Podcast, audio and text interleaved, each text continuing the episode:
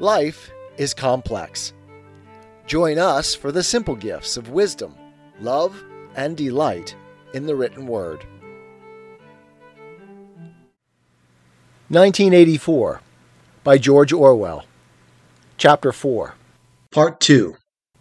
Three messages had slid out of the pneumatic tube while Winston was working, but they were simple matters, and he had disposed of them before the two minutes' hate interrupted him.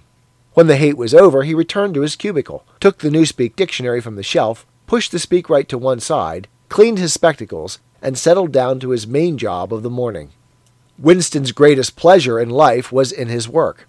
Most of it was a tedious routine, but included in it there were also jobs so difficult and intricate that you could lose yourself in them as in the depths of a mathematical problem delicate pieces of forgery in which you had nothing to guide you except your knowledge of the principles of ingsoc and your estimate of what the party wanted you to say. Winston was good at this kind of thing. On occasion, he had even been entrusted with the rectification of the Times leading articles, which were written entirely in Newspeak. He unrolled the message that he had set aside earlier. It ran Times 3.12.83 Reporting BB Day Order double plus ungood, refs unpersons, rewrite fullwise, upsub, antefiling. In Old Speak, or Standard English, this might be rendered. The reporting of Big Brother's order for the day in the Times of December 3, 1983, is extremely unsatisfactory and makes references to non existent persons. Rewrite it in full and submit your draft to higher authority before filing. Winston read through the offending article. Big Brother's order for the day, it seemed, had been chiefly devoted to praising the work of an organization known as FFCC, which supplied cigarettes and other comforts to the sailors in the floating fortresses. A certain Comrade Withers, a prominent member of the inner party, had been singled out for special mention and awarded a decoration, the Order of Conspicuous Merit, second class. Three months later, FFCC had suddenly been dissolved with no reasons given. One could assume that Withers and his associates were now in disgrace, but there had been no report of the matter in the press or on the telescreen. That was to be expected, since it was unusual for political offenders to be put on trial or even publicly denounced. The great purges involving thousands of people, with public trials of traitors and thought criminals who made abject concession of their crimes and were afterwards executed, were special showpieces not occurring oftener than once in a couple of years. More commonly, people who had incurred the displeasure of the party simply disappeared and were never heard of again. One never had the smallest clue as to what had happened to them. In some cases, they might not even be dead. Perhaps 30 people personally known to Winston, not counting his parents, had disappeared at one time or another. Winston stroked his nose gently with a paperclip. In the cubicle across the way, Comrade Tillotson was still crouching secretively over his speakwrite. He raised his head for a moment. Again the hostile spectacle flash. Winston wondered whether Comrade Tillotson was engaged on the same job as himself. It was perfectly possible. So tricky a piece of work would never be entrusted to a single person. On the other hand, to turn it over to a committee would be to admit openly that an act of fabrication was taking place. Very likely as many as a dozen people were now working away on rival versions of what Big Brother had actually said and presently some master brain in the inner party would select this version or that, would re edit it and set in motion the complex processes of cross referencing that would be required, and then the chosen lie would pass into the permanent records and become truth. Winston did not know why Withers had been disgraced. Perhaps it was for corruption or incompetence. Perhaps Big Brother was merely getting rid of a too popular subordinate. Perhaps Withers, or someone close to him, had been suspected of heretical tendencies. Or perhaps, what was the likeliest of all, the thing had simply happened because purges and vaporizations were a necessary part of the mechanics of government. The only real clue lay in the words refs unpersons, which indicated that Withers was already dead. You could not invariably assume this to be the case when people were arrested. Sometimes they were released and allowed to remain at liberty for as much as a year or two years before being executed. Very occasionally, some person whom you had believed dead long since would make a ghostly reappearance at some public trial where he would implicate hundreds of others by his testimony before vanishing, this time forever.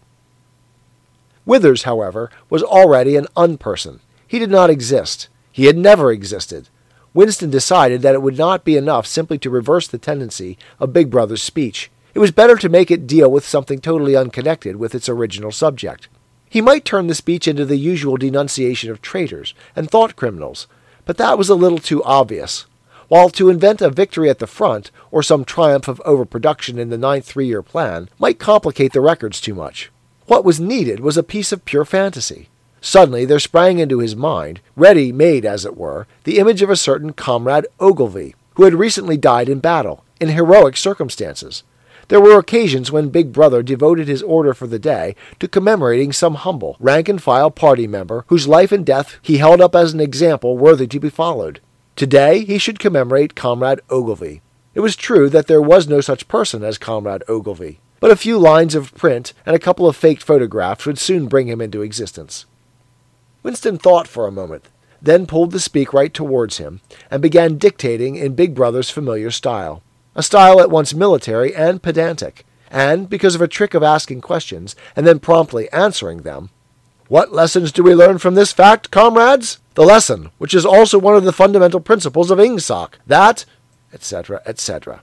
Easy to imitate. At the age of three, Comrade Ogilvy had refused all toys except a drum, a submachine gun, and a model helicopter. At six, a year early, by a special relaxation of the rules, he had joined the spies. At nine, he had been a troop leader. At eleven, he had denounced his uncle to the thought police after overhearing a conversation which appeared to him to have criminal tendencies. At seventeen, he had been a district organizer of the Junior Anti Sex League. At 19, he had designed a hand grenade, which had been adopted by the Ministry of Peace, and which, at its first trial, had killed 31 Eurasian prisoners in one burst. At 23, he had perished in action. Pursued by enemy jet planes while flying over the Indian Ocean with important dispatches, he had weighted his body with his machine gun and leapt out of the helicopter into deep water, dispatches and all. An end, said Big Brother, which it was impossible to contemplate without feelings of envy. Big Brother added a few remarks on the purity and single mindedness of Comrade Ogilvy's life. He was a total abstainer and a non smoker, had no recreations except a daily hour in the gymnasium, and had taken a vow of celibacy believing marriage and the care of a family to be incompatible with a 24 hour a day devotion to duty. He had no subjects of conversation except the principles of Ingsoc, and no aim in life except the defeat of the Eurasian enemy and the hunting down of spies, saboteurs, thought criminals, and traitors generally. Winston debated with himself whether to award Comrade Ogilvy the Order of Conspicuous Merit. In the end, he decided against it because of the unnecessary cross referencing that it would entail. Once again he glanced at his rival in the opposite cubicle. Something seemed to tell him with certainty that Tillotson was busy on the same job as himself. There was no way of knowing whose job would finally be adopted, but he felt a profound conviction that it would be his own. Comrade Ogilvy, imagined an hour ago, was now a fact. It struck him as curious that you could create dead men but not living ones. Comrade Ogilvy, who had never existed in the present, now existed in the past and when once the act of forgery was forgotten, he would exist just as authentically and upon the same evidence as Charlemagne or Julius Caesar. Tis the gift to be simple, tis the gift to be free, tis the gift to come down where we ought to be. And when we find ourselves in the place just right, twill be in the valley of love and delight. When true simplicity is gained, to bow and to bend, we will not be ashamed. To turn, turn will be our delight, till by turning, turning, we come round right.